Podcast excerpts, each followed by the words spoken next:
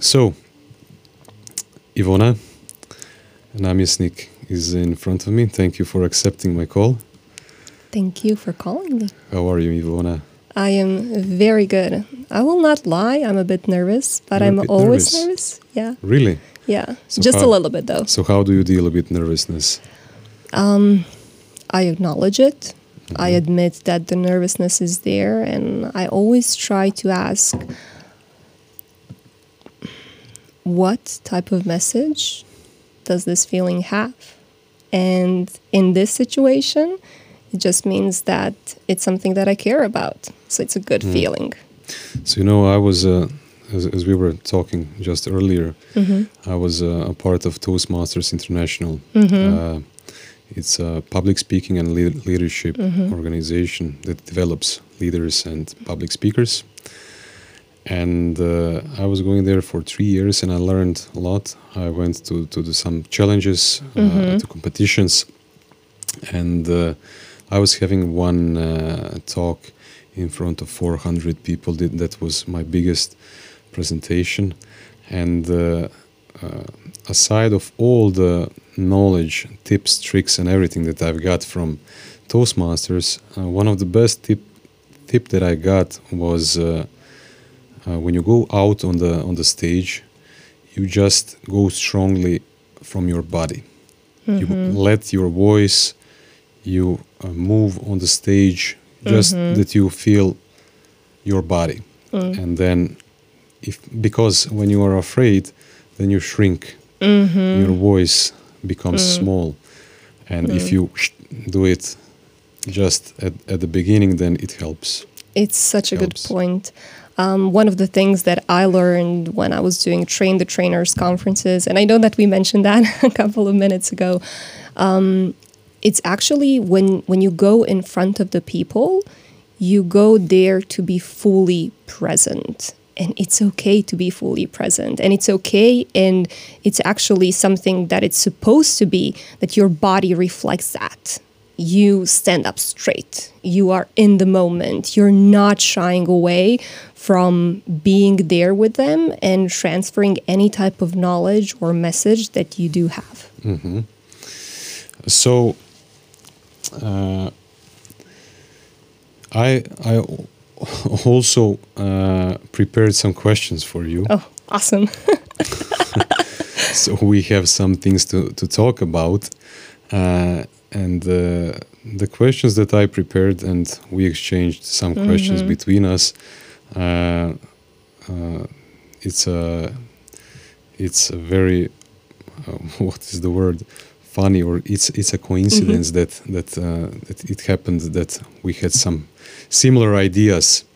And one of the most im- important and uh, the most interesting question for me that I think that I n- never really uh, answered it to myself. I tried to, to Google it. Mm-hmm. I try to to ask other people, but I still think that I'm not satisfied with the answer. Mm-hmm. Uh, and the question is, I'm not going to ask myself. I'm not going to ask you, who are you, but I'm asking for for a human being, for mm-hmm. everybody. And the question is, who am I? Who am I? So it's it's a question about identity. Mm-hmm. Uh, who am I without my job, without my mm-hmm. career? Who am I without my partner, with, without my friends, interests, school, college, whatever that is attached mm. to you? Mm. Who am I? Mm. Well, do you want me to answer first, who am I, without all of those roles? Or you want Uh, me to discuss? no, I've, I will just give you a, one of your quotes before you start, mm. and I want you to answer in general terms, generically, mm. not who are you as Ivona, mm. but who am I? Who are we as a human being? So you said, what is between us and our results are actually steps towards immersing ourselves in that new person, in that new role. Between us and results are steps of immersing our, ourselves into that new person. let's start to unpack this. Who am I? Mm. I think that sometimes we underestimate the power that lies in becoming this new person. We always expect that there is this finished product that we are moving to reach and that you know there is almost this this force of at that moment when I reach that situation or when I reach that goal, I will be able to acknowledge so fully that I became XYZ. But in reality, what really makes the difference are those steps that you take when you are becoming that new person, when you are becoming whoever you envision to be. Because it is that type of bravery, it is that type of movement, literally movement. And there is so much power in moving gently, in moving compassionately, in moving presently while experiencing all of it and not shying away from it. Kind of gives us the power to become whoever we want to be. Does that make sense? It makes sense. Mm. It makes sense. Maybe, maybe, we can make more sense. Yeah. Uh, who am I? Um, can I tell you something? Mm-hmm. And I'm sorry to interrupt, but um, one of the things I feel strongly about, um, I have been working on myself for the past, in one way or the other, I think seven or eight years, maybe a little bit more, you know, like programs, education, psychotherapy, coaching, all of this stuff. You name it, I, have probably tried it. Um, and one of the things that I learned is people think they know themselves because they have a lot of experience with themselves. Mm-hmm. And that's simply you spent true. a lot of time with yourself. Oh, yeah. But that doesn't mean that you know yourself. Exactly. Is it? I think one of the ways to get better at knowing ourselves is to keep asking ourselves better and better questions. One of the things that I'm working on with my clients is they tell me, Oh, I already know this stuff, or I already heard this. I'm like, Okay, yes, but are you living the result that you want to be living? They're like, Well, no. Mm, but then you actually don't know it. You heard about it, but you haven't implemented it. It's not a real change. Yeah. Mm. Exactly.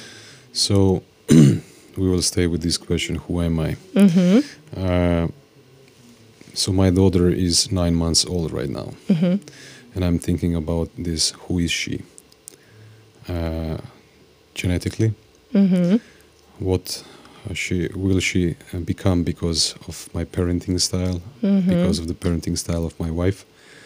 Uh, what is she becoming, will become because of the surroundings mm-hmm. uh, and her reaction to everything. Uh, what is the temperament? Mm-hmm. What is the character? Mm-hmm. What are all those things in in identity? How the person is formed? Mm. Well, we can think about identity in several different ways. And I remember when I came to my mentor at one point when I was submitting for my graduate thesis, and I was like, I want to do a thesis that's about identity and entrepreneurship, and I want to connect the two. And she's like, okay, what is identity? How you're going to define it? How you're going to measure it? What is going to be in the questionnaire? I was like, oh, okay. now we have a lot of loaded questions. And then I started looking into things, and I noticed that there's so many different ways that we can actually define identity. We can say, and that's one of the theories, it says, hey, identity is a set of characteristics and behaviors and expressions that a person or a group has. Awesome. And then there's this other theory that says, well, yeah, but it's also about social belonging and which groups do you kind of go with or get along with. So it's about interchange between those groups. Oh, awesome.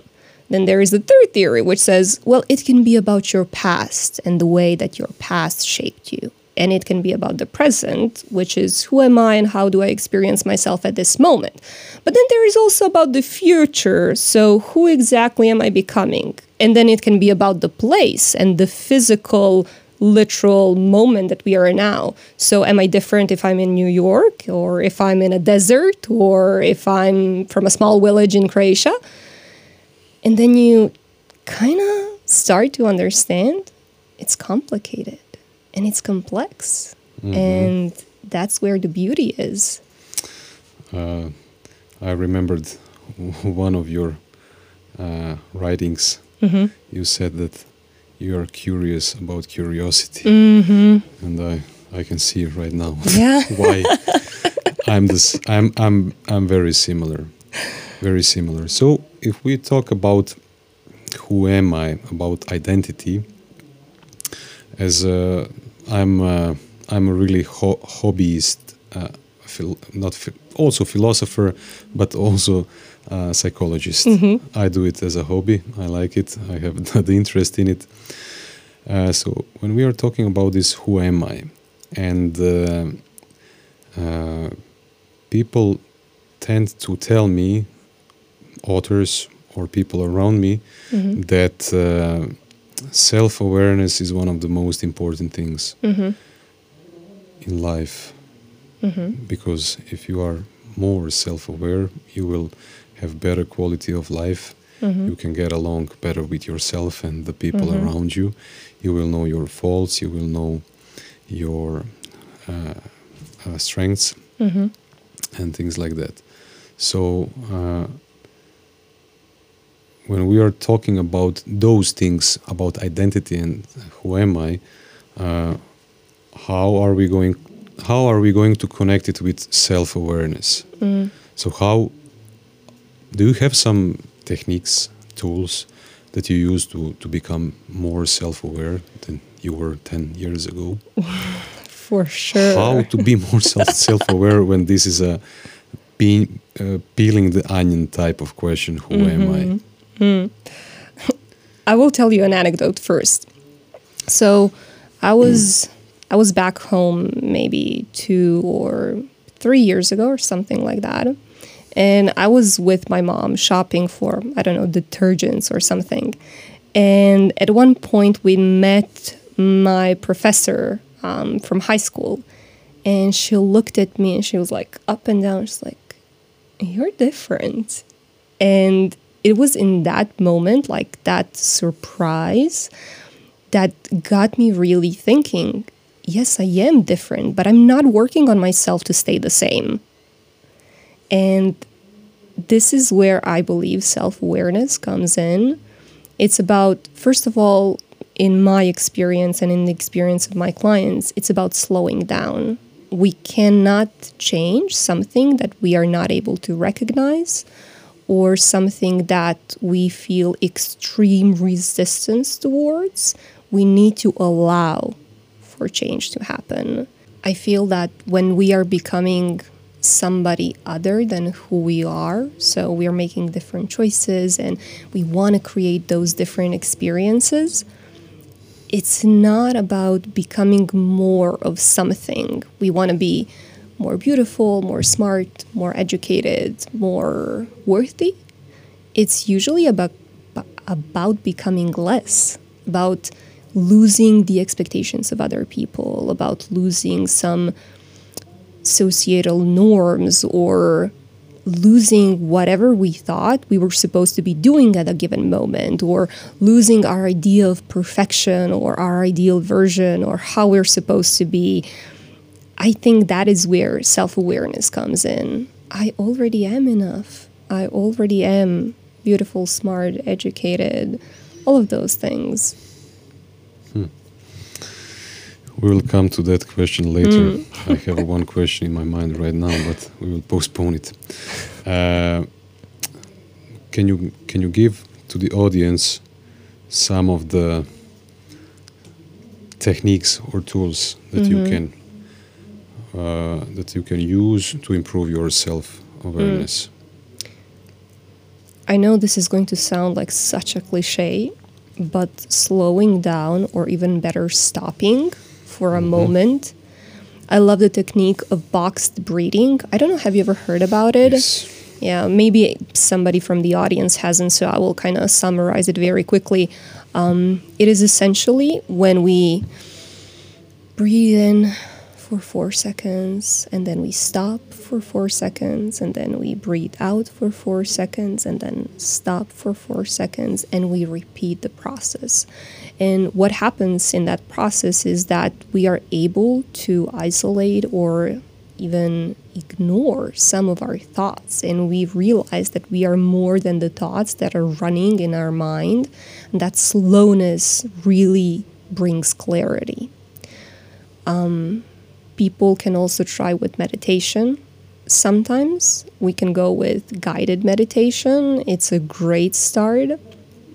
But i would also advise that or say that meditation doesn't have to be this cumbersome process that we are trying to get better at every day. We can literally just be sitting on the floor or standing or sitting on a chair with our feet on the floor, focusing on our breathing, and that's it. Because even sometimes the guided meditation can become the distraction, you know? Mm-hmm. Um, I am also a huge fan of journaling. Whenever I have a lot of confusion in my mind, I will just sit down, I will write it out. And in some cases, and this is the experience of people that I have been working with, the block comes from thinking, well, how do I phrase this in a specific or certain way so that the other person or whoever is quote unquote supposed to read it better understands it? but it's not about writing it for another human being. It's about writing it for yourself. So, what would you write if you were writing to gain clarity, to allow yourself that everything that's currently filling you with anger or confusion or sadness, or I mean, I literally sometimes cried over a piece of paper. And that release coming from it's everything stays on the paper, and that's beautiful. So, yes, there are other techniques, and we can find um, resolution or peace in them. Um, I'm always saying that meditation can be going for groceries and, you know, kind of shopping for cucumbers. it doesn't have to be super complicated. It can be running at 6 p.m. when there are no mosquitoes, and it can be swimming, it can be, you know, whatever it is, but it is the mindfulness that we bring to the process that makes the experience cleansing for us. Mm, very good ideas. Mm. Thank you. Thank you so much. So, uh, you said uh, box breathing, mm-hmm. you said meditation, mm-hmm. whether guided or unguided. Mm-hmm. Uh, you said running, you said mm-hmm. uh, a lot of other interesting things, journaling also. Mm-hmm. I journal for a long time. I think that I started 2011. Mm-hmm. 20, so it's 11 years mm-hmm. at the moment. But uh, what I also included in my journaling is the habit of um, continually rereading what I wrote. Mm-hmm. So I learned uh, about it, I'm not sure from who, but very very long ago and uh, what i do i must confess i don't do it that regularly anymore mm-hmm. but whenever i have the need to do i do it uh, i reread reread my journals mm-hmm. every week every sunday mm-hmm.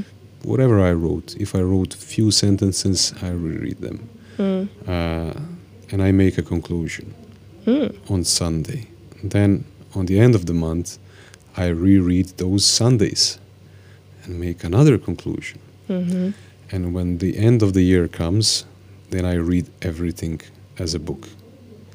That is such a great idea. And then I say, okay, Vinko, what are we going to do next year? Mm-hmm.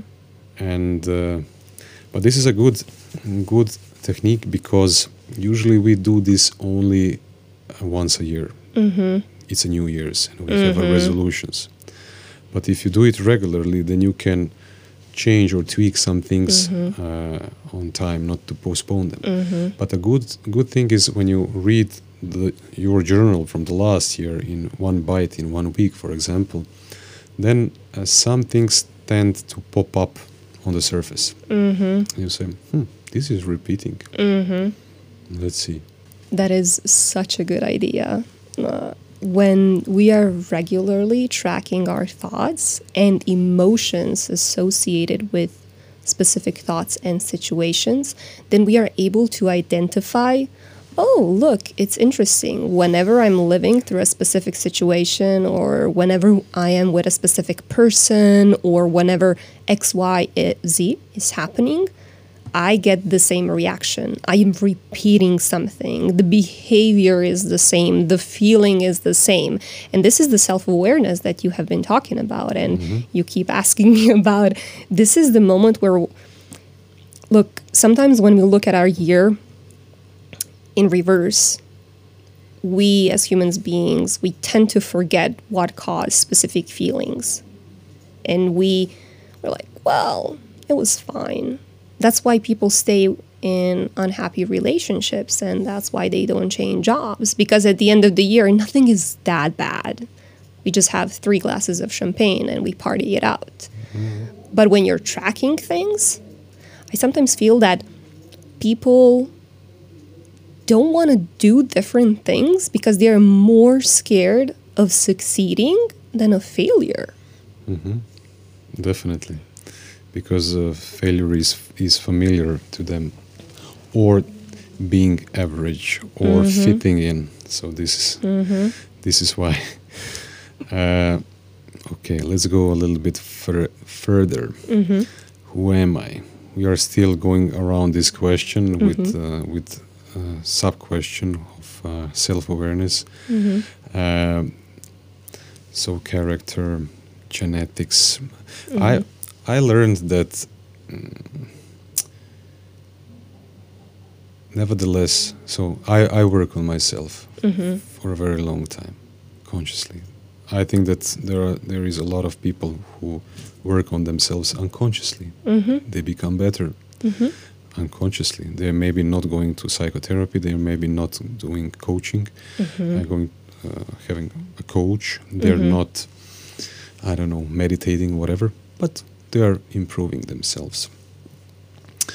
Uh, and uh, when we talk all about those things, I learned still that there is one part of me that is still the same as a child I was when I was five, six, seven, eight, mm-hmm. nine, ten years old.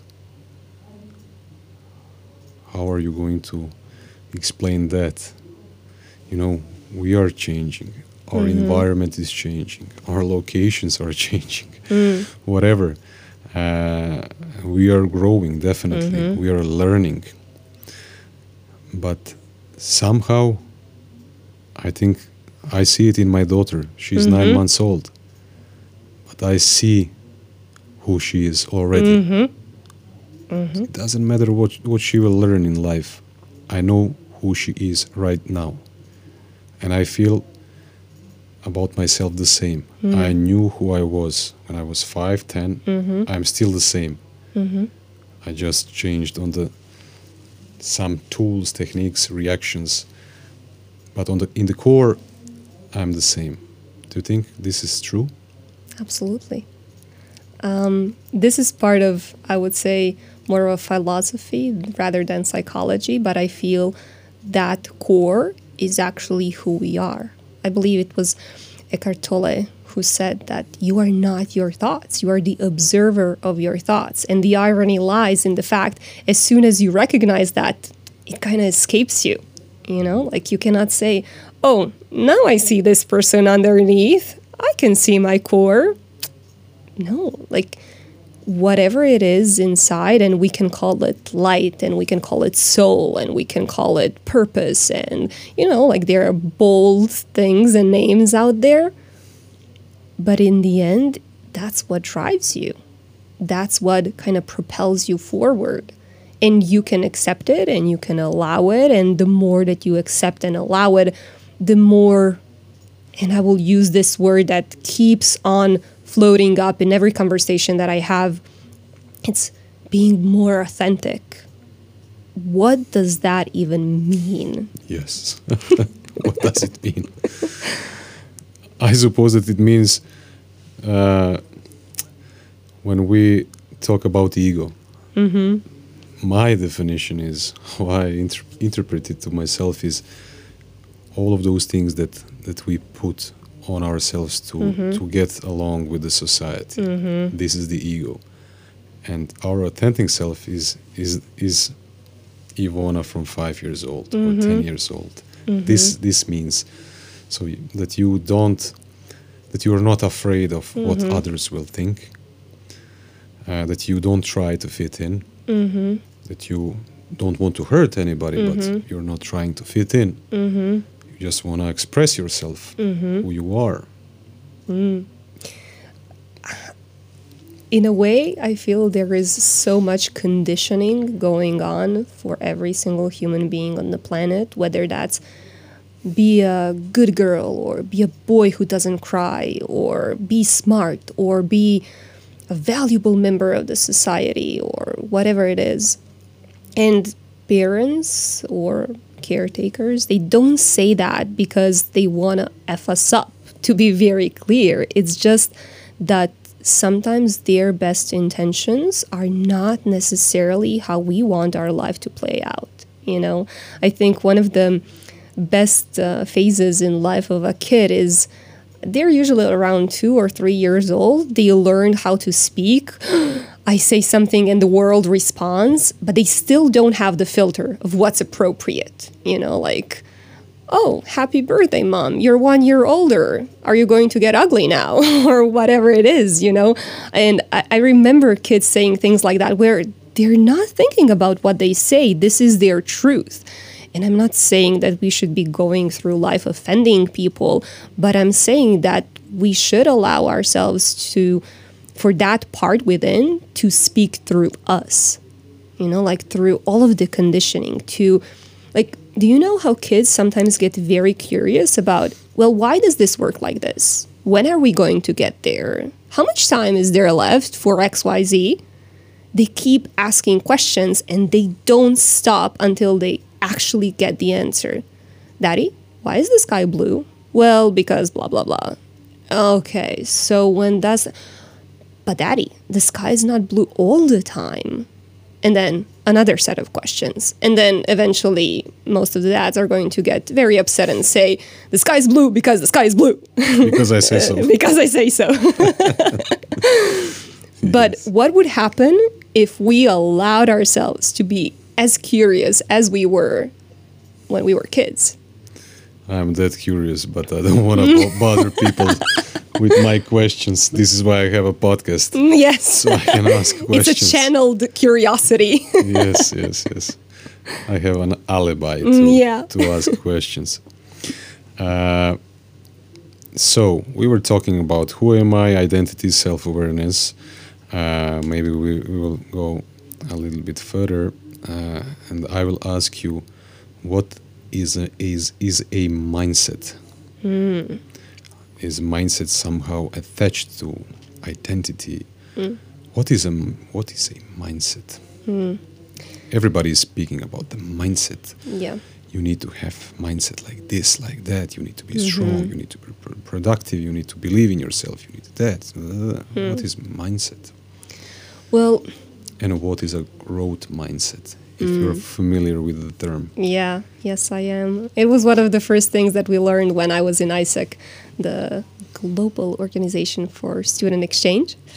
Um, one of the first things they told us people who want to grow, they need to have a growth mindset. And I remember having these little plop, plop, plop, plop, plop above my head, thinking, well, what in the world is that? And then I learned, okay, growth mindset is when you allow for change and when you are curious about how things can be different. But when you believe that you can change. yes, yes, Believe. 100%. And one of the things that I strongly believe is that our perception of who we are is the filter that shapes our mindset. So if we believe that, Okay, let's say, I'm a person who can only work nine to five for the rest of my life, and I am the best team player and this is how my life will play out, then that's it for you because you don't believe another possibility is out there. So identity is driving mindset. In a way, In a yeah. way? Yeah. I would say so.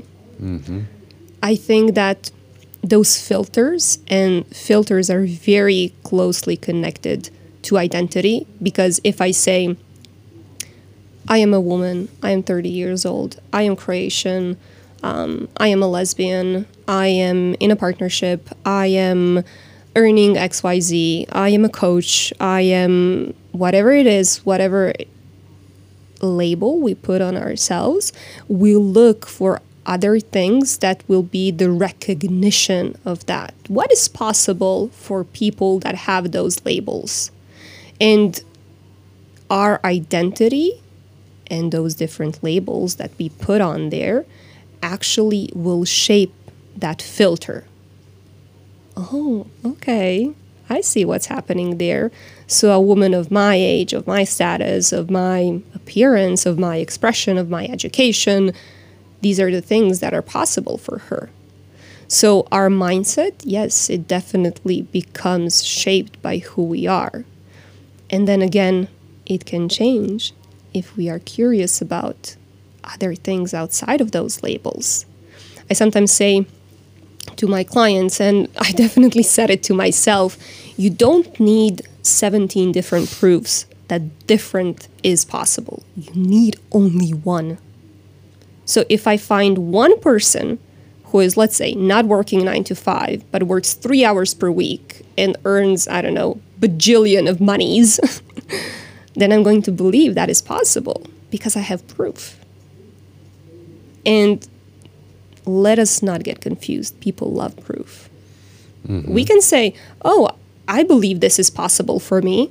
I know that I can do it, and this is what startup founders do, you know. But it's so much easier when that person can say, you know what, I'm dropping from Harvard because Steve Jobs or whoever it was already did that, so I know this is possible for me as well. You know, like it's a connection thing. Oh, mm-hmm. yeah. Hmm. You're absolutely right. It's the famous four mile mm. rule when the first person hit the four mm-hmm. mile. Yes. Uh, no, one mile under the four minutes. Yes. Sorry. Um, then suddenly, dozens, hundreds, and thousands, and millions of people did it Yeah. after him. yeah. so this is very interesting. yeah. Yeah.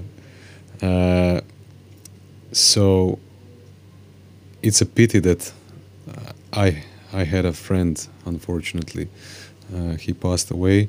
Uh, I was uh, having a lot of talks with him about his mindset. Hmm Uh, he was uh, a person that you can see on him that he had a fixed mindset. hmm He thought that he is as he is and then he cannot change. hmm And he didn't want to do it.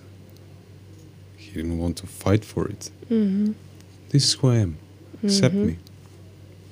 He's, he was trying to accept Mhm. himself, but he, he, really thought that he was stuck hmm uh, with with uh, everything that he had Mm. that he cannot change and or improve.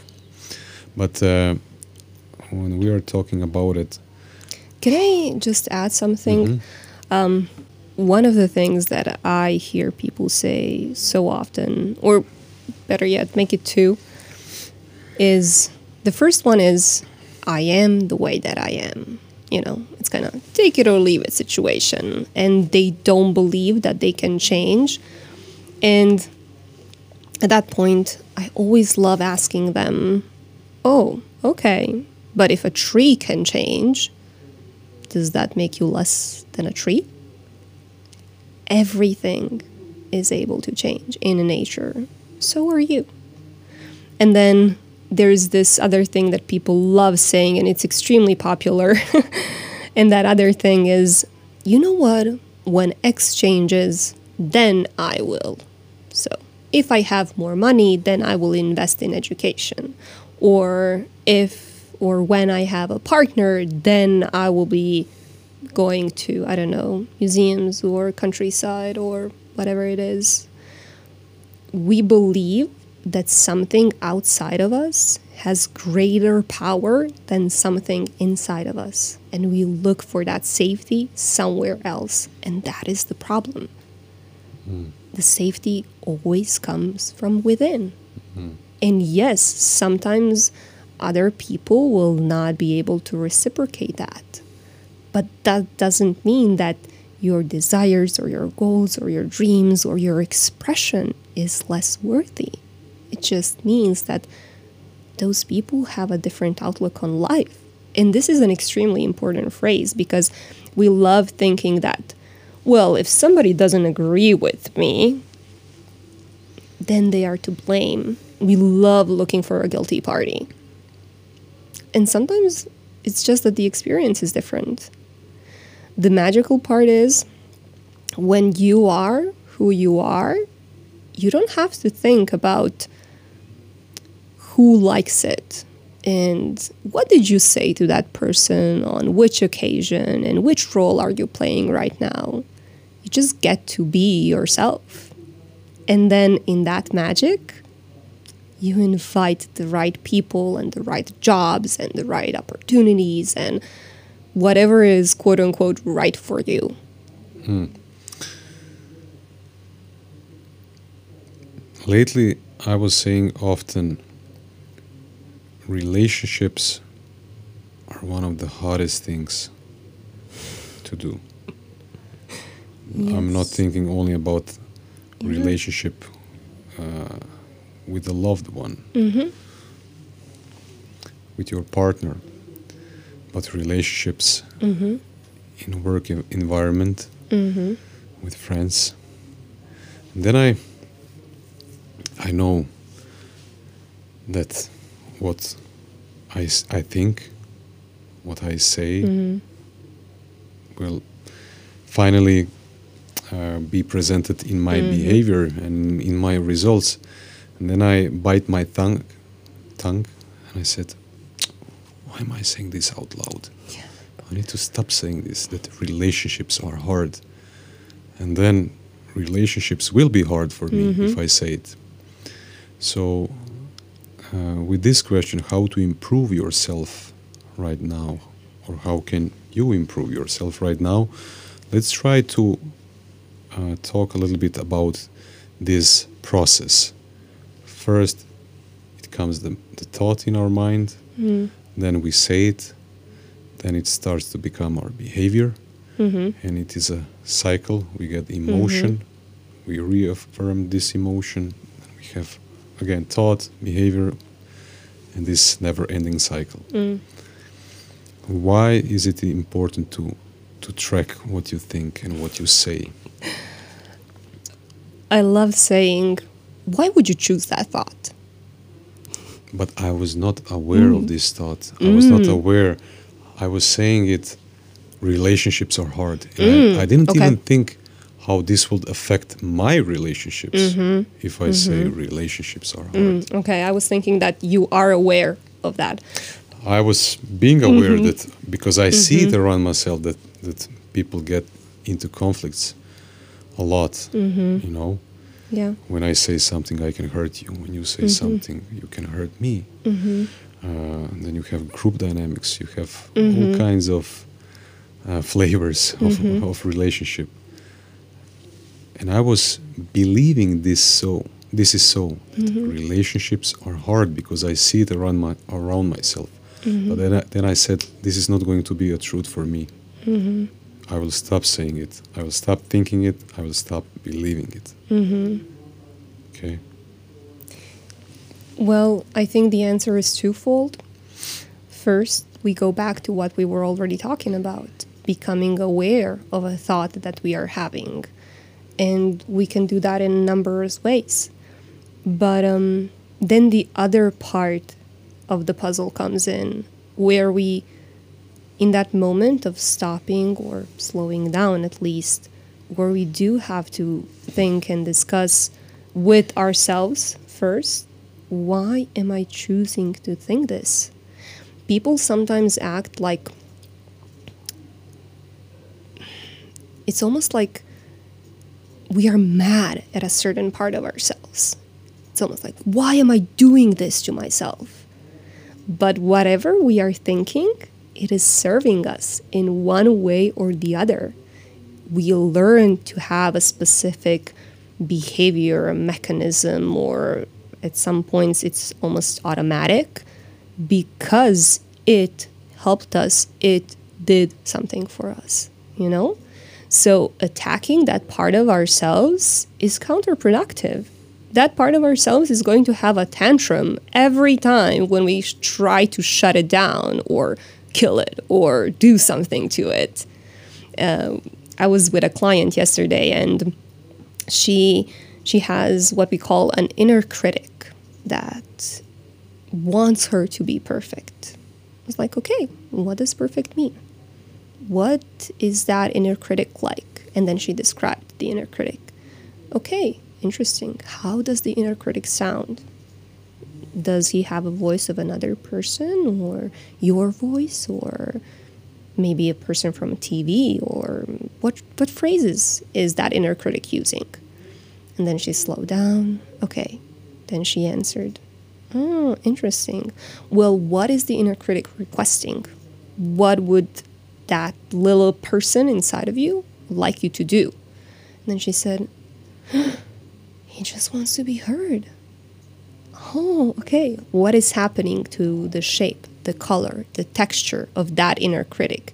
It is so fascinating for me to see how we can literally visualize the resistance that is within us. We know and it's not going to look the same for you or for me or for a third party. It's going to be different for everyone. Sometimes it will have a face, sometimes it will have um, a voice of your grandmother who was very strict, or your teacher from third grade who never wanted you to erase anything on your paper. Sometimes it will be very pointy or sharp, and the texture will be like a little cactus inside of you. Are you talking about the focusing technique? I'm not sure actually how to call that. I'm not sure is that the right uh-huh. phrase. Are you familiar with the focusing technique? No, this is a technique that I learned um, yes. when I was going through. What you're describing is mm-hmm. focusing mm-hmm. technique. Oh, awesome! uh, uh, this is the exercise that I learned when I was doing an NLP practitioner education. Mm-hmm. It is super helpful um, in so many situations. Mm-hmm. When we are mad at someone, when we are mad at ourselves, when we are mm-hmm. sad or disappointed imagine or visualize the feeling. And then how can I actually change the shape, the color, the texture, the voice, whatever it is that you can envision? Because for that client, for example, she said, Oh, when I listen to it, when I'm with it, it becomes smaller.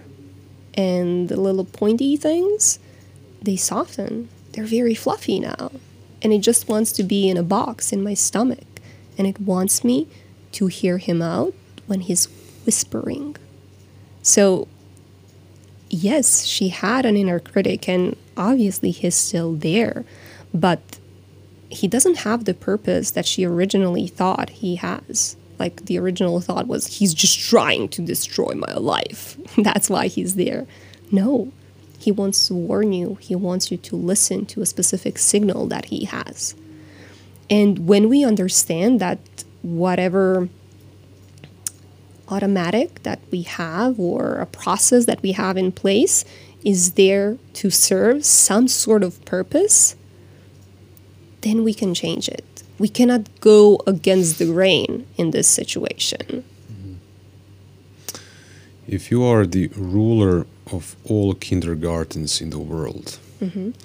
what would you teach children? Mm. I would love to say enoughness, but I'm not sure how to teach that.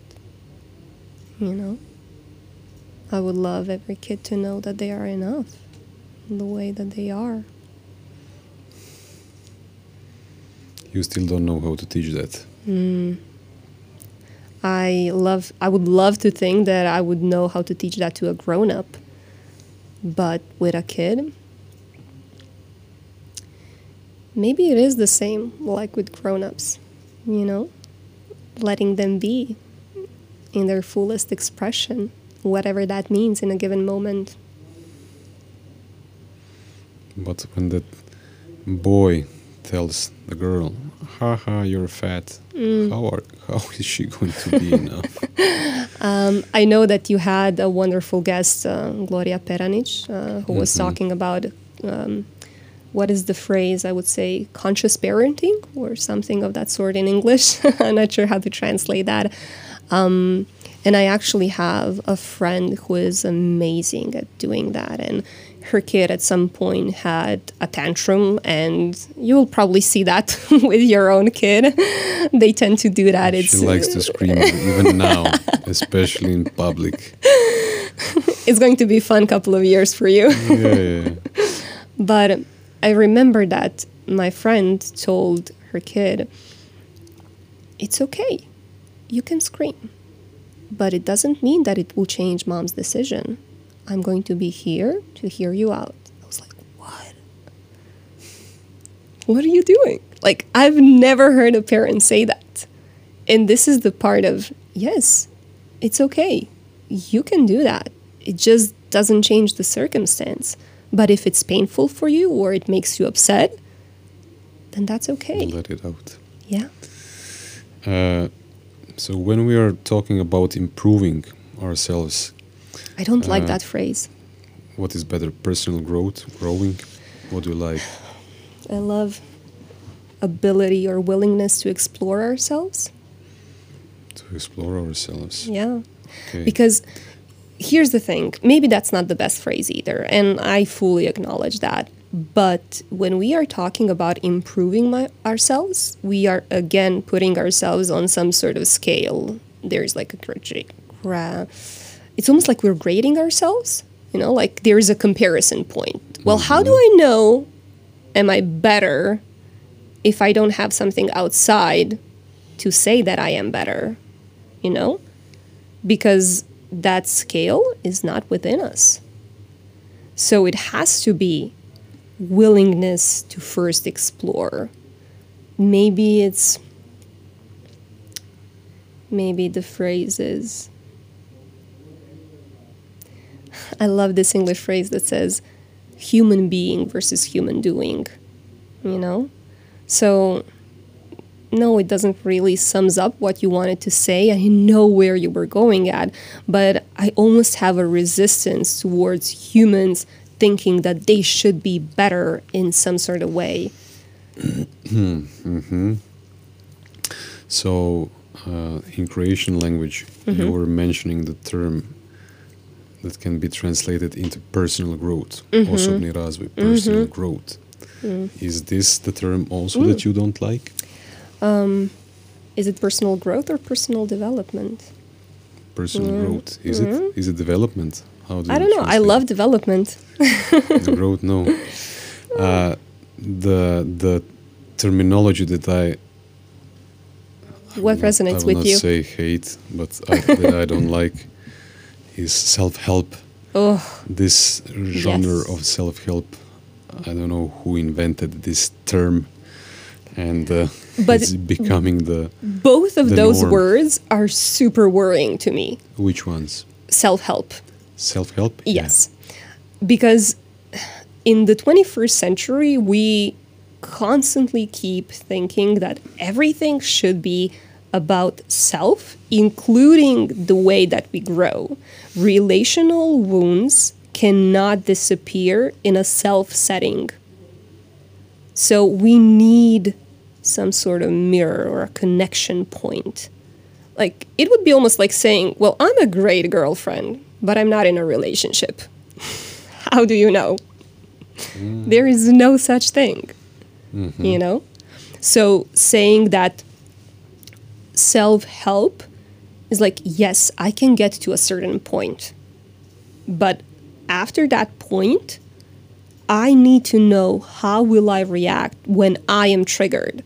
And it is so easy to be zen at the top of the mountain. or surrounded by other monks Yes. but what happens when you are in a business setting when you are in a meeting surrounded by 12 people who do not understand you. What happens when your girlfriend or wife or best friend get angry over a silly thing that you cannot put into words, but you know it's important to you? You don't know what's triggering, but something's triggering you. What happens when something changes within the dynamic of your primary family? Like, let's say, I can use my personal example. My parents got divorced um, a year and a half ago. I'm 30 years old. They're like 54 and 55. They got divorced now. Yes, I'm, I'm I am my own person, but it still changes the dynamic. So, how do you react in those situations? Can I know what is the trigger without actually being in that situation? Absolutely not. Okay. Yeah, you're right. Definitely. You're right. Uh, what term can I use? use whatever term you want. I just wanted to kind of pinpoint. What, what one? What is the one that you like? I love personal development. Personal development. Yeah. Okay.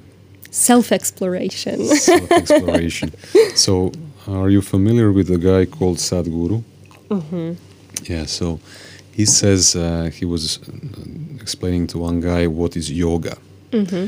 And he said yoga is not twisting and turning like leftover noodle. Mm-hmm. Yoga means union, he says. Mm. But not union that you need to create a union. It's a realization of that everything is one thing. Mm. It's already there. You just Mm-hmm. need to notice it. Yes. That is it. Yeah. So when you're talking about self-exploration, maybe we can connect it with this realization that Mm-hmm. everything is a union, that everything is connected. Maybe we just need to see something that we don't see Yes. at the moment. Maybe Yeah. Mm-hmm. we just need to use something that we don't use at the moment. Maybe we have everything, Mm-hmm. but we just need to notice it. I, al- I like to philosophize about, for example, this, this phone or this uh, laptop. Everything was here 5,000 years ago in the universe, on our planet, with those two hands and this mind, this brain. Um, everything was here that we can make this, but we didn't make it 5,000 years ago. We did it only recently. Yeah.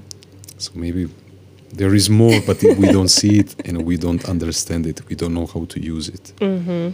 Absolutely. Uh, one one of the awesome things that I learned through self exploration is that our brain didn't change that much from prehistoric times. It changed or evolved maybe 5%, like when we are talking about biology. I was like amazed by that fact because we humans love to believe, well, we have cars now and we have airplanes and we have internet, which we use to look at funny memes of cats and things like that. But in reality, our brains, which are the driving force of our reactions and the primary quote unquote place where our thoughts happen, it's practically the same. Hardware is the same. Maybe, we, maybe we need to improve or update the software. Yes. Yeah. So how how are we going to do it? Let's try to give. I always uh, try to give practical uh, tips and examples to the audience. Uh, so you were talking about techniques when we are talking about exploring ourselves, our becoming more self-aware. We were talking about meditation. We were talking about uh, various types of meditation that we can do, about journaling, uh, breathing techniques like box breathing, and uh, let's let's expand this list uh, with more techniques or tools of how we can explore ourselves so, selves and and work on our personal development. What Well- what still do you see?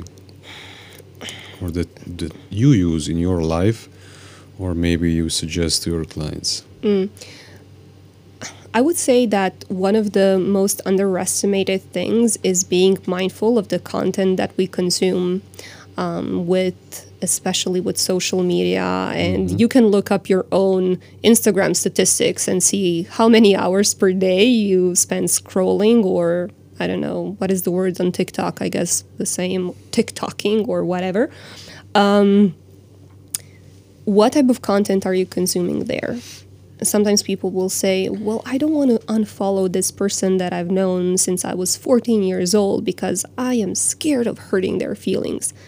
But in reality, how much do you have in common right now? You can at least hide them. You don't have to unfollow them, you know? Um, I think that first step or one of the steps can be extremely valuable because when we consciously decide what are we going to expose ourselves to then we can see what changes will occur you know? So for example i don't watch tv and people always tell me i live in a happy bubble. Like i am not unaware of how the world works but why would i consciously expose myself to xyz media that is going to fill my mind with things that are out of my control. So I have this rule if something bothers me, I will either stop worrying about it or I will do something about it. And like 95% of the things, it just doesn't bother me that much, you know? So, yeah, maybe it's about I'm not I'm not sure what is the correct answer for every single person that is listening, but I can say that you can start by seeing hey, am I following the accounts on social media that are fueling my sense of self and my values, or they are fueling my insecurities? If you're looking at pictures of, I don't know, Kim Kardashian and thinking, oh, my body is so bad, or I should be richer, or I should be in a happier relationship. Like, my brother is um, 26 years now. And he's like, I thought I was going to be married by now. Like, okay, but you're not actually going out meeting people. So I think that one of the things that people very often underestimate are the people that I actually they are surrounded with. So who are the five people that you spend your time with? How do you spend that time with them? Are you arguing? Are you negotiating? Are you compromising yourself? Are those people inviting you into something that is possible for you? Are they inviting you to reconsider specific things? Are they inviting you to explore yourself and life? I love that phrase, being invited into fullness, giving yourself grace are those people. What does it mean? Being invited in the fullness. Into your fullest, yeah. Into your fullness. fullness. Yeah. How would you describe it? Fullness. What, what does it mean? Can you give For me, yeah, for me, it means not apologizing for the way that you behave, operate, and feel in life. You don't have to compromise parts of yourself. You don't have to dim your light. You know, like if you have an opinion about something, you're going to share it freely. You are going to speak your truth, even if it's a little bit inconvenient. You're not trying to manage other people's emotions by suppressing your thoughts. Um, you're clear about voicing your boundaries. Those people respect them. Um, it's it's a beautiful dynamic where you're not protecting people from the consequences of their actions. You're responsible for yourself, and the other person is too. You know what I want want to ask you right now is uh, to work on yourself. Mm-hmm. Uh, it's a it's a long process. Mm-hmm. It's a lifelong process. Mm-hmm. Uh, it's hard to measure it. The only person that can measure it are with ourselves. Uh, so it's a subjective measure. But if we feel better, if we feel that the quality of our life is better, then we are right. Uh, That's why it's important to have a good measuring stick. yes, yes, and uh, uh, we can we can use several techniques. Mm-hmm. We can really work on ourselves diligently, continuously for years, for decades, and sometimes I have this feeling sometimes that somehow it seems to me that I didn't change that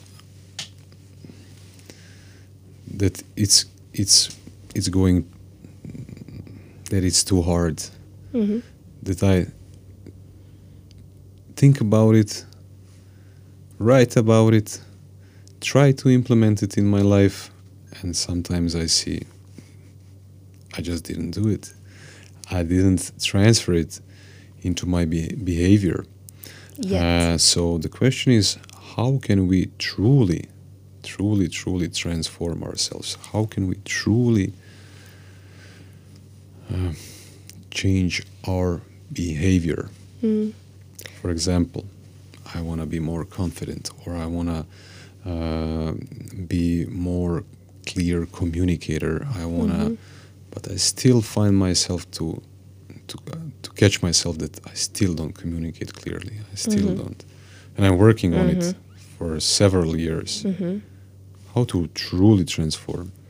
Well, in that question, I actually hear a little bit of um, perfectionism. Truly. Here, yes, I'm perfectionist mm-hmm. 101. I know it because uh, Yeah. I was doing self exploration. Yeah.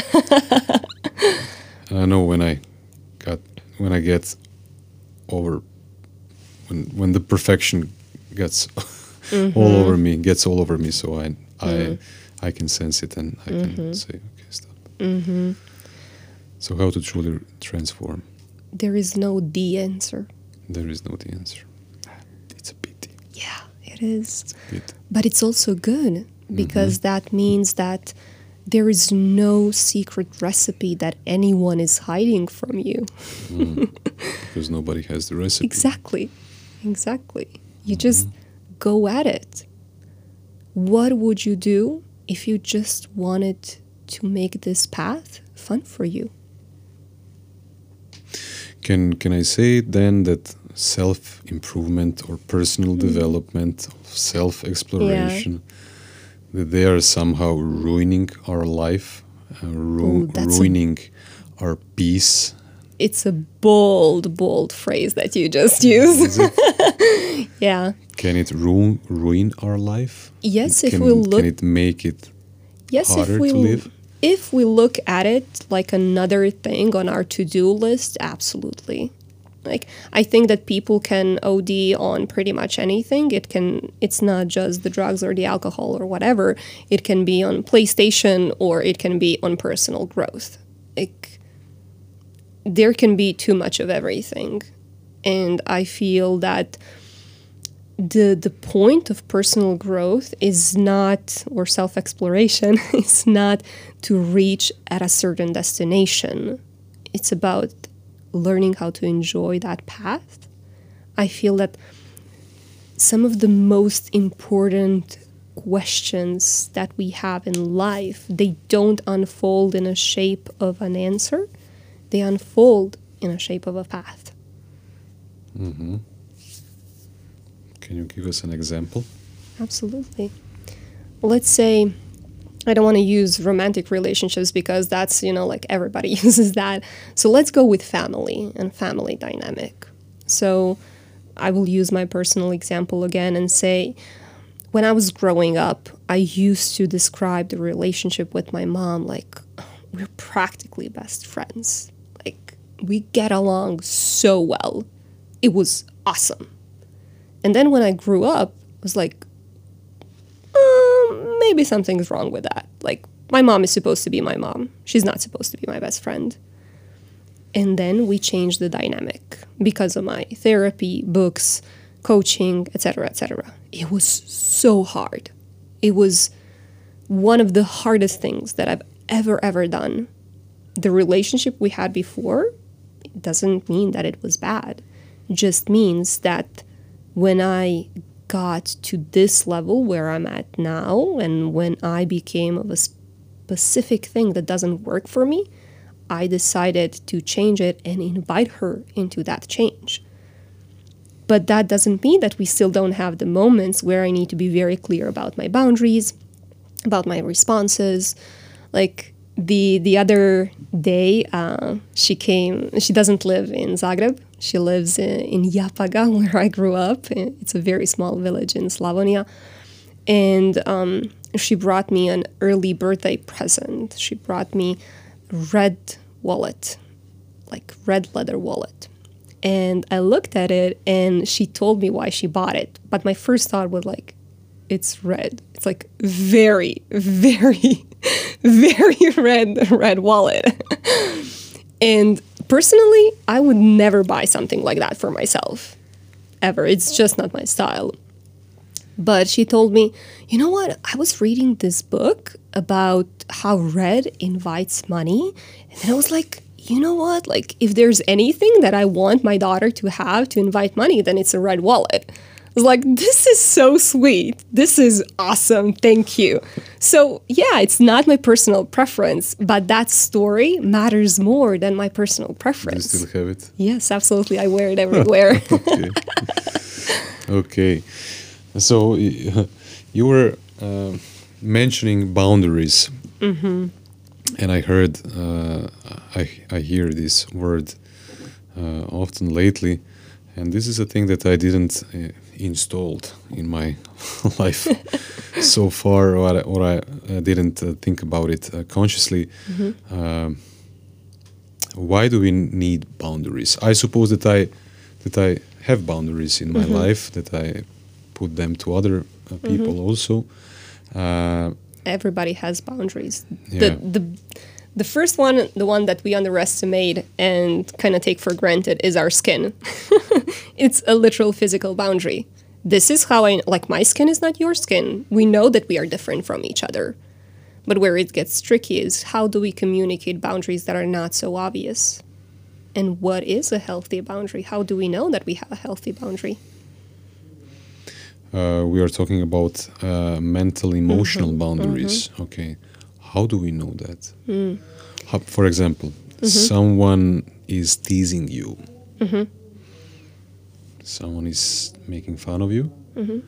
But uh, in, a masculine environment that mm-hmm. could be normal and you can tease back. Mm-hmm. And that person can tease you back again. And it can go back and forth. And at the moment at one moment one person will say "We'll lose it and start uh, uh, uh, yelling or screaming or arguing with other person and this is not a good way i suppose to set boundaries by yelling and fighting. Uh, maybe we can tell to the other person with words with cle clear words that uh, this is just too far for us. Well, but then what can happen in in a male environment is that they start to tease you even more when you when you show your Don't weakness. yes, when you show your weakness. Well, in the specific example that you use, I would love to say, well, does this go against your personal values?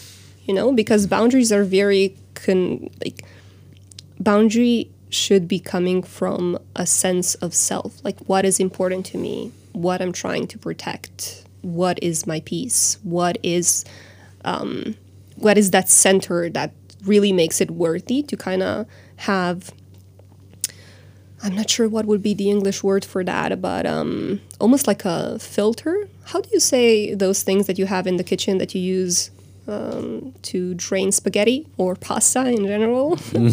I have no idea what is the word, but you know what I'm referring to. Yes, it's yeah. the word. Imagine it in your mind. Yes, please. so it's that type of filter that, you know, some things will go through, but some things won't.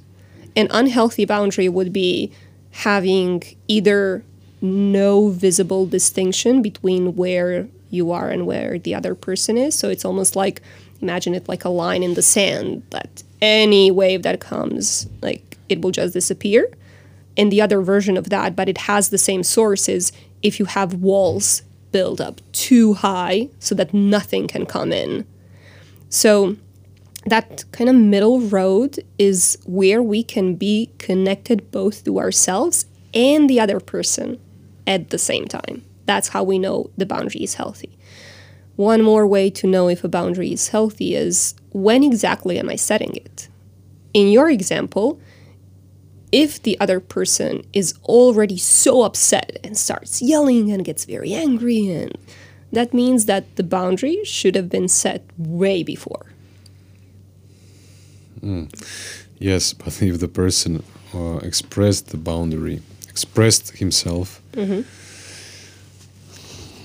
yeah, maybe the teasing will start to become even mm. more aggressive, and then. But here's this one is, thing. This will. This will. I understand what you're trying to say, but here's the thing: us constantly being nice people it's also an attempt in mani- manipulating others. Okay. You know, like if we are trying to be in a way that we expect a certain reaction, it doesn't matter if we're good or bad, it's still manipulation. How so? We're trying to get something out of another person. We are trying to get them to like us. We are trying to get accepted. We are trying to be XYZ, whatever it is.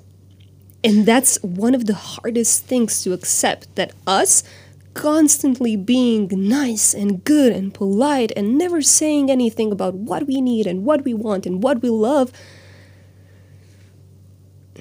Yes, that is a form of manipulation. How to balance this this dance mm-hmm. of so it's it's really a dance. Mm-hmm. Uh, you're trying not to stand on some some some other person feet mm-hmm. uh, the other person is also trying that and sometimes mm-hmm. we did it we do it mm-hmm. um, how to find that balance we need to i suppose that the only answer is that we need to try and we need to experiment sometimes we mm-hmm. will we will step on on that f- mm-hmm. foot yeah uh, sometimes we will see that yeah communication and uh, relationship is good and we just learn it's about practicing mm-hmm.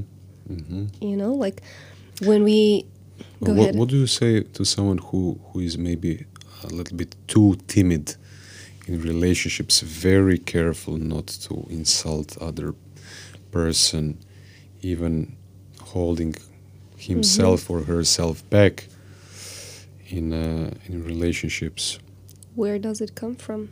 That's the first thing I would say.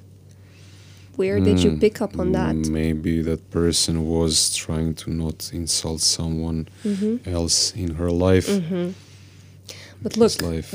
it's it's very normal that when we are meeting new people, there is almost like this testing it out phase. You know, like almost like testing the water when we are getting into the sea we are trying to figure out well, does it make sense to actually hang out with this person or even become something more or whatever it is? And we don't, we shouldn't be underestimating that part of the process. It's sometimes it's our gut feeling telling us, yes, this is safe for us, this is okay for us. Sometimes it will be, uh, not really. But then if after figuring out that it is safe, we still hold back and we still try to navigate the experience through completely suppressing ourselves because of a fear of another human's reaction, then we need to ask ourselves where did I pick up on this? Where did I learn this? What exactly am I afraid of? What exactly am I afraid to lose or to gain? Or what type of impression I don't want to make? Like, sometimes very often actually 99% of the cases people actually don't want to do something not because of the action but because of what they think it will mean about them mm. you hmm. know like oh if i set a boundary then i will be clingy or i will be I will be someone who asks for too much, or I will show that I am weak, or I will be too vulnerable. And if I'm vulnerable, then I am not worthy or I'm complicated and nobody can deal with me and blah, blah, blah. You know, like there's like a blank line and you can fill in what feels right. But we attribute specific meanings to things. And that's why we don't do those things. Hmm. And then in the exploration of where we are setting the boundary, the only center that we should going back to is ourselves. Like, how do I actually feel about this? And if we don't say it, then yes, we are trying to manage what other people will think about us and we are not allowing ourselves to be fully accepted. But we are actually denying the opportunity to be fully accepted because we are not sharing it. You know? Yes, there is vulnerability in fully saying who we are. Absolutely. But without that vulnerability, we can't actually be accepted. The, Do, do you think that it comes more naturally to the, to the extroverts than to, to the introverts? I don't think it has anything to do with No. that. No. Okay. I think um, being one way or the other is just about how you quote unquote charge your batteries. Um, well, I don't really like the fa- phrase charging batteries. As you can see, I have a lot of aversion towards certain specific phrases. But let's say, to if we are using that phrase, charging our batteries, introverts they charge their batteries alone. Like it doesn't have anything to do with their communication style. You know, yes, they are usually quieter and calmer and don't tend to communicate a lot with people, etc., etc. And this is just me being like generalist about it. Mm-hmm. But the main difference is that extroverts they need other people to charge their batteries. Mm-hmm. You know, so you can be extremely good communicator and still be introvert. And still express yourself yes, fully absolutely. Mm-hmm. Yeah. and be vulnerable Yes. while Yes. expressing yourself. Yeah. Okay. Uh, let's let's say a few words about you. Okay. Usually, usually it's at the beginning, Mm-hmm. but I I purposely did this. Uh, leave it for the for the later part uh, of of the conversation. Um so, who is Ivona? Mm. But really, right now, who is Ivona? Not, not with those philosophical things that we started with. Okay. Let's do facts first Mm. and then see where we go next. um, I am a coach for overachievers. Coach for overachievers. Okay. Mm. Yeah, for women who love to describe themselves as overachievers, Mm-hmm. and they kind of tend to be mm, good girls, and then good wives, and then good mothers, and they are also usually in a very high position. So they're managers or directors or super successful entrepreneurs, and they kind of identify themselves through that. And we work together on uncovering where does that come from and what would happen if I wasn't achieving all of the time. Wow, that's a Yeah. that's a great idea. What would person be if he or she stops achieving so much? Mm-hmm. Yeah. What happens? Who are you when you are not quote unquote rewards? And reward can be anything. It can be a title, it can be a salary, it can be um, a compliment that you constantly keep getting. Like they, mm, one of the one of my clients actually told me that she loves hearing, "How are you managing it all?" You know, like it's You're a superwoman. yeah. You? Yeah. You know? Mm-hmm. What happens when we take that away? You know? And what usually You're not enough. Mm-hmm.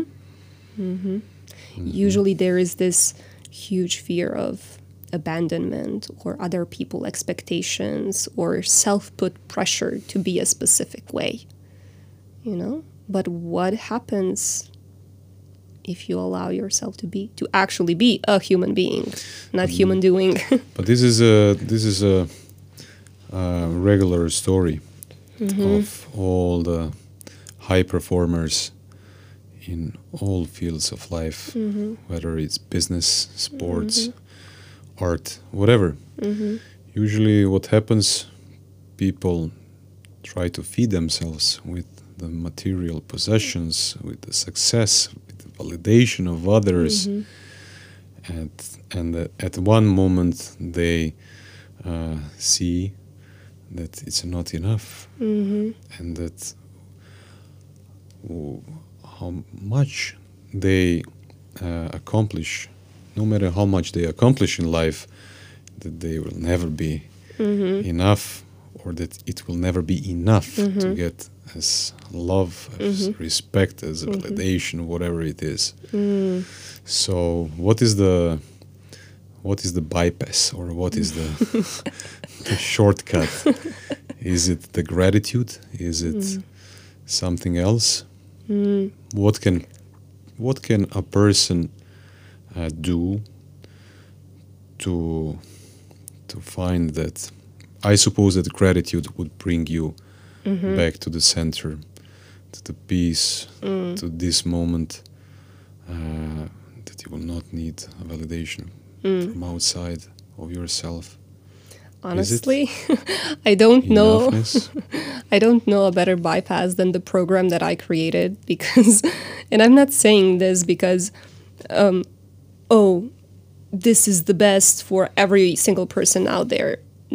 i honestly believe it's the best thing that I created, but it's not necessarily a match for everyone. However, in the program, we go through so many things that you just mentioned.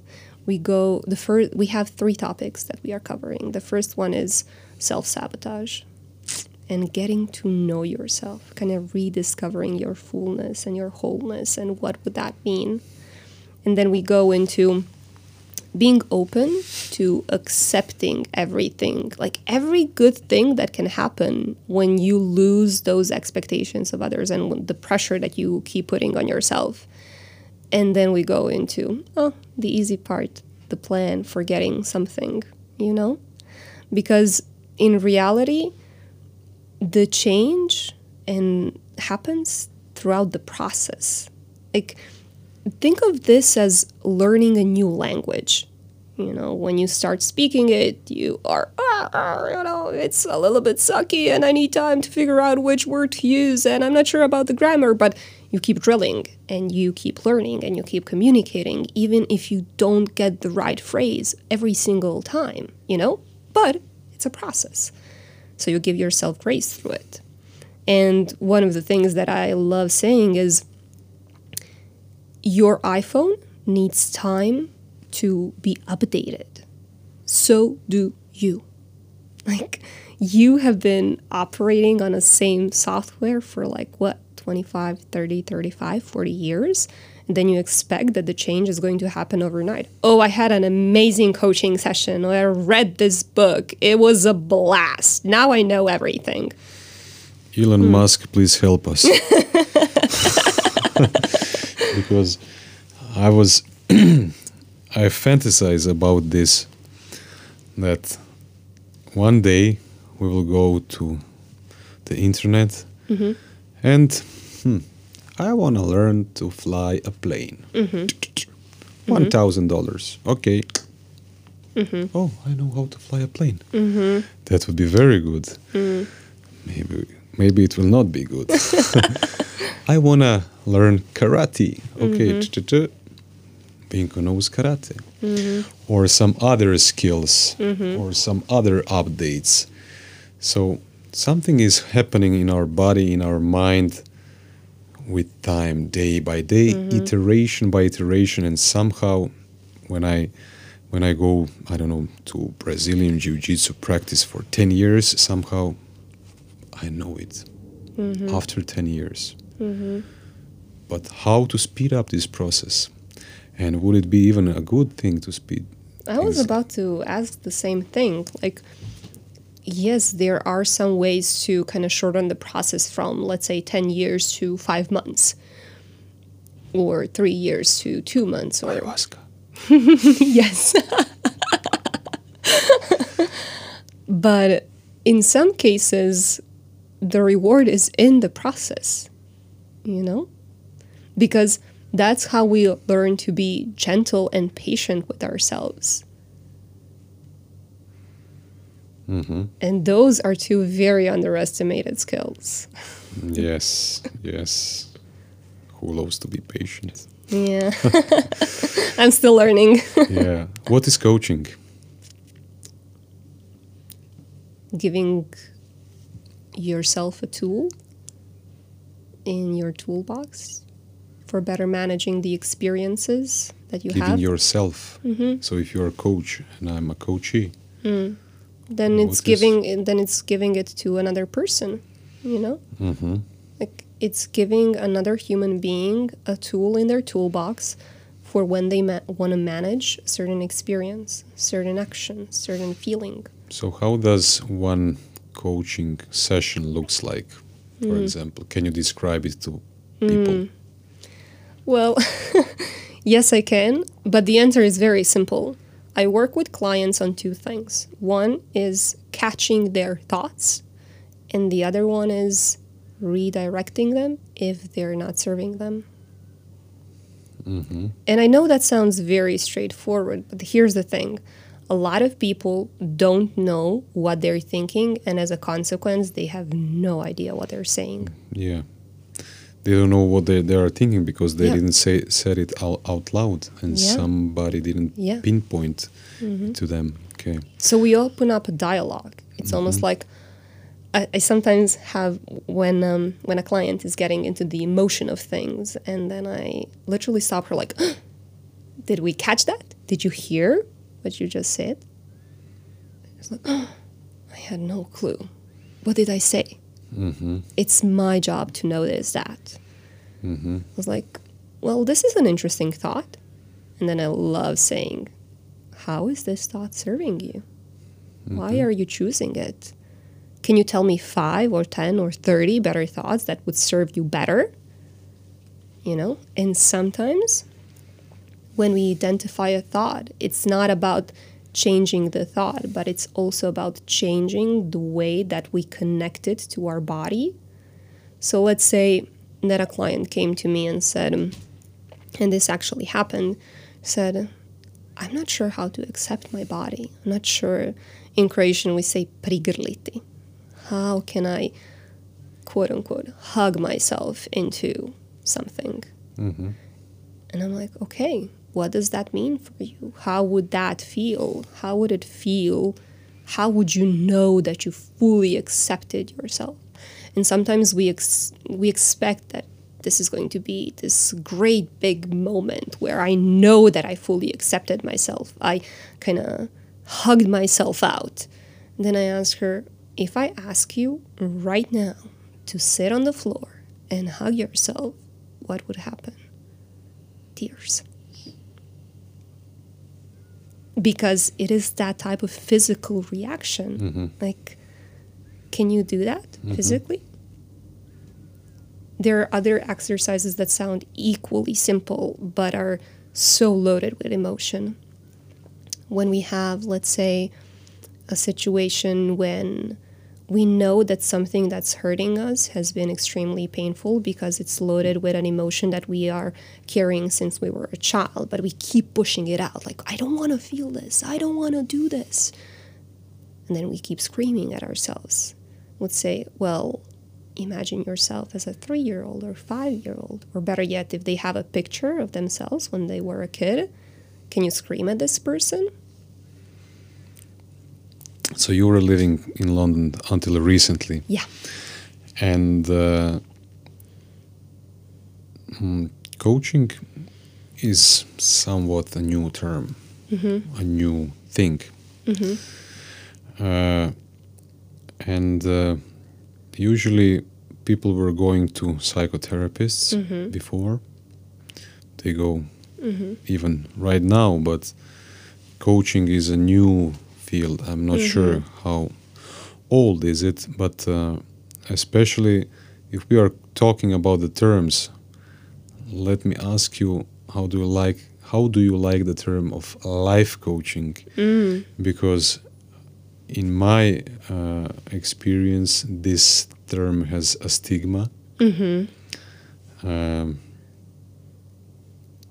when people heard, uh, heard about it, hear it, um, they have some kind of Mm-hmm.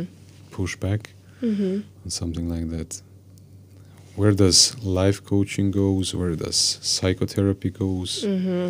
Or maybe some other things like mentoring, or you know, what is the difference, you know, between all of those things? Well, I would say both are equally valuable, but are for different types of situations, problems, and maybe even people depending on their inner state. I had people who applied to work with me, and I told them very honestly, I don't think I'm a match for you. I think that you need to see a therapist first. Because therapy is more oriented towards understanding the now, being in the process, putting the past in their rightful boxes, and then that will inspire action that will make the change. And that is a beautiful process. And I have been in it for four and a half years now. I still have things that I'm working on in therapy. But coaching is very heavily oriented towards action. It's like mm-hmm. coach is here to coach you on the coachable emotions and not every emotion is coachable. Not every situation is coachable if you don't allow it. And if you haven't if you're not self-aware enough and that in this specific sentence means open enough then the change will not happen. You will have extreme resentment towards that. You will not be able to implement something. So, coaching is not for everyone. I don't use labels. I've never said I'm a life coach or a business coach or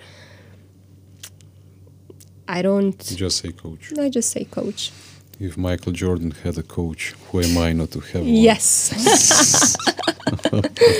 and I wanna I wanna add something. Mm-hmm. People ask, well, I can do this alone. I'm like, yes, absolutely. Like 90% of the people who have a coach, well, this is a made up um, percentage, but in my experience working with my clients, they would probably make the same or similar change if they have been at it on their own. But you know what changes? It's the timeline that would take them to make that change. So, in every life situation, we have this decision that we are making. Am I paying for something with my time, with my energy, or with my money? Money is the best choice. Yes. Just pay it. Yes, exactly. Uh, I have one last question for you. Uh, based on your mm, perception, is it a good word or perspective? Uh, what is the ultimate goal in life for you? Peace, acceptance, fullness.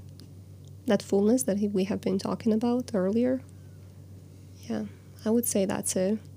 Enoughness? Enoughness. Yeah. unity. Mm-hmm. what is the ultimate goal in life for humans as a species, not just as an individual? Mm. What is the ultimate goal? I I think about those crazy things, you know, um, because uh, I like anthropology also as a hobby and uh, I see our civilization and like a colony of ants. I watched some documentary. It says that each individual ant doesn't know its purpose or Place. the bigger yeah. purpose of, of the colony, but he knows his task. Mm-hmm. But this uh, intelligence of the colony knows its purpose. So, what is the purpose of the human race? What are we trying to accomplish? Why are we building Facebook? Why are we, uh, I don't know, trying to get to Mars? What are we doing? I'm not sure why, but I think that maybe the driving force is curiosity. which gets manifested in so many different ways for so many different people. Um, what would you say? What are we trying to accomplish? Do you think that we have a goal that we are striving towards that we are not aware of? As a species? Yes. Like one goal? Yes. I don't think so. Or not. I don't. Not that I'm aware of. I have a deep feeling that we have. Yeah? yeah. What do you think it is? We are.